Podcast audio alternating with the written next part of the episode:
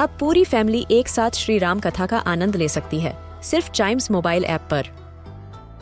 जानिए श्री राम के बचपन से लेकर दशानन वध तक का सफ़र। सरल रामायण घर के सभी सदस्यों के लिए। आज ही डाउनलोड करें चाइम्स मोबाइल ऐप एप्पल या गूगल प्ले स्टोर से।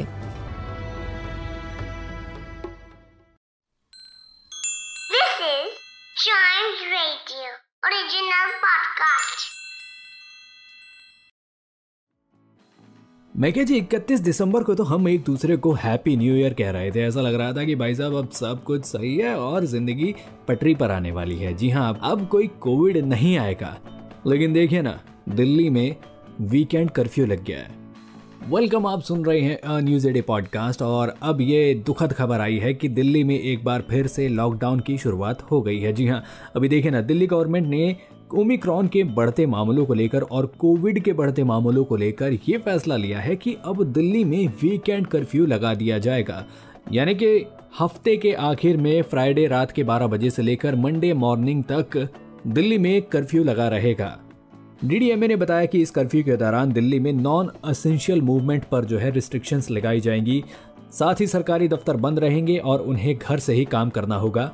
प्राइवेट ऑफ़िस जो हैं वो खुले रह सकते हैं, लेकिन उनमें भी 50 प्रतिशत तक ही स्टाफ काम कर पाएगा। Delhi metro train, public transport buses वगैरह चलेंगी, बट उनमें मास्क कंपलसरी कर दिया गया है।